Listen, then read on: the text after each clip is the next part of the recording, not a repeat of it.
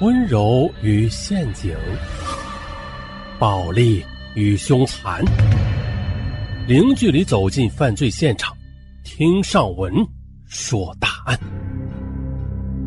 本节目由喜马拉雅独家播出。本期大案：危险的上门女婿。哎，本期案子还是我们的一位老听友啊，投过很多次稿的轻度听友的投稿。他说这是发生在他初中同学的小学同学身上的案件。案件发生的时间距今已经四年了，不算长。那咱们接下来细说一下。二零一八年三月初的北方，天气还是阴冷的，昼夜温差比较大，因此人们在没有必要的时候，基本上都是不出门。三月二号清晨六点，廊坊市某农村村北的一户人家。突然就传来一阵激烈的打斗声，接着就有一个披头散发的女人从屋里冲了出来，她的身上甚至还有被刀子捅扎过的血窟窿，棉秋衣上也是沾着大量的血迹。只是她顾不上伤口的疼痛感，出了正屋就往通往屋顶的铁梯子爬去，试图从屋顶上去隔壁邻居家去求救。那这时可能有人要问啊？为什么他不出去呀？跑到大街上喊人不更方便吗？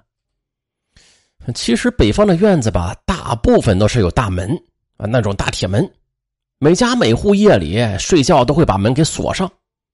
他如果去开门的话，那就很容易被凶手追上来，还不等大门里边的人把门打开呢，他很可能就会被刺死了。然而，即便是这样吧，这女人爬上屋顶之后。还没有来得及喊出声呢，身后那个男人就跟了过来，迅速的又以迅雷不及掩耳之势摁住了他的嘴巴，然后用匕首从后边就抹了他的脖子。看着这个女人缓缓的咽了气儿，倒在地上，身后男人扭曲的五官才冷冷的吐出一句话来：“去死吧你！”他的声音。比此时的天气还要阴冷。说完那句话之后，他转身沿着梯子就下去了。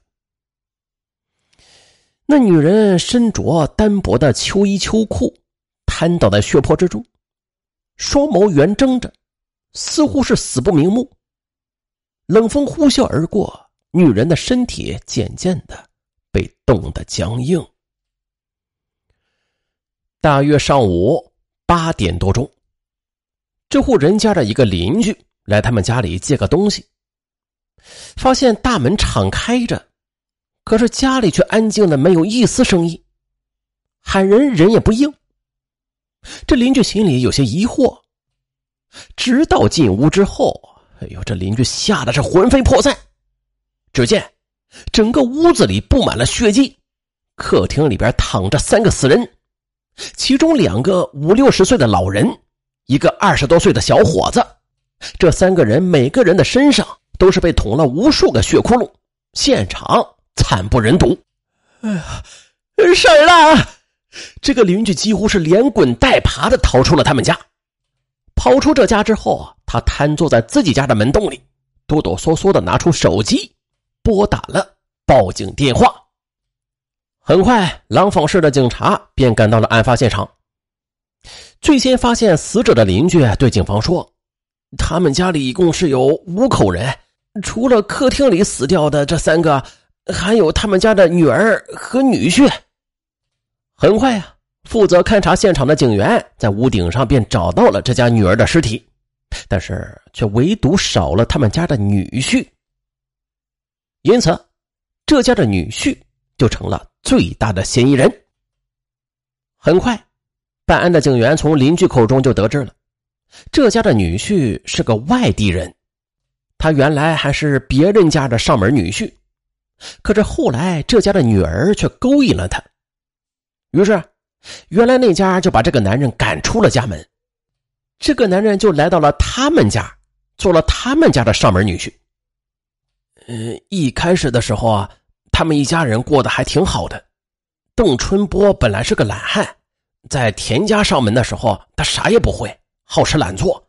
但是去了老杨家，在老杨的带动之下，变得特别勤快。老杨夫妻俩对这个上门女婿也很上心，可以说对他比对他们的儿子还要好呢。谁知道居然养了一条蛇。屋后的邻居老陈叹息着说：“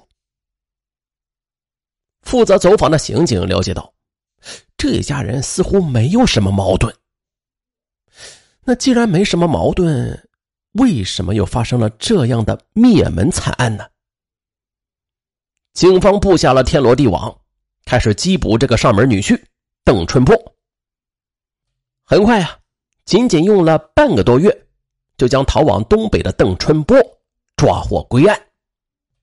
而伴随着杀人犯的落网，老杨家的一些不为人知的很多事儿，也都被一一的揭开了。上门女婿邓春波，河北张家口人。一九八三年出生于张家口的一个贫困的农村里，他的上边有两个哥哥，一个姐姐，下边还有一个弟弟，一个妹妹。家里兄弟姐妹众多，因此啊极度贫困。哥哥姐姐只是读完了小学，连初中都没念呢。邓春波好歹是读完了初中吧，但是因为调皮捣蛋，不喜欢学习，念完初中之后就辍学回家了。在家里一直是瞎混到了十八岁，然后跟着村里的几个同龄人去北京打工去了。二零零四年，二十一岁的邓春波，嗯在一家酒店里做服务生的时候，认识了这家酒店做服务员的河北廊坊女孩田媛媛。这姑娘长得很漂亮，比邓春波小一岁，她的脾气也很好，说话总是很轻柔。特别爱笑，笑起来有俩小酒窝，看上去很可爱。于是邓春波对田媛媛就发起了猛烈的爱情攻势，很快两个人就确立了恋爱关系。在零五年过春节的时候，田媛媛便把邓春波带到了自己老家去见父母。他的父母田坤鹏，嗯，在得知邓春波是张家口一个贫困农村走出来的孩子时，这脸马上就拉了下来，询问了他们家里有几口人呢？又问了他有没有什么手艺？邓春波的回答让田家人很不满，他们认为这小伙子不能给女儿带来什么幸福的，于是就不同意他们二人在一起。可邓春波却说啊，为了圆圆，我可以学一门手艺，只是希望你们能够答应我俩在一起，我们是。真心相爱的。这时，老田的妻子梅芳想了想：“如果你非要和我女儿在一起啊，那你必须答应我一个条件。我们家就俩女儿，你干脆接到我们家做上门女婿吧。这样，我跟孩子他爸也不找你要什么彩礼了。你们俩在北京上几年班就回廊坊来，以后有了孩子，我帮你们带着。你们也可以自己开个店，做点小本生意都是可以的。”你如果不同意做上门女婿，那趁早跟我女儿分手吧。邓春波想也没想就同意了，于是在这年五一，二人就结了婚。刚结婚那段时间，邓春波表现的特别好，就像是一个非常上进的好青年一样，勤快的在家里什么事都做，包括田里的各种农活然而过了半年。他的各种缺点就渐渐的浮出了水面，好吃懒做，好逸恶劳，游手好闲，不讲卫生，急躁，爱发脾气，顶撞老人。那用田媛媛的话来说啊，这个王八蛋的缺点就像是天上的繁星一样，数也数不清。当然了，他这些缺点并不是一下子就冒出来的，而是随着时间的推移，一点一滴的，慢慢的。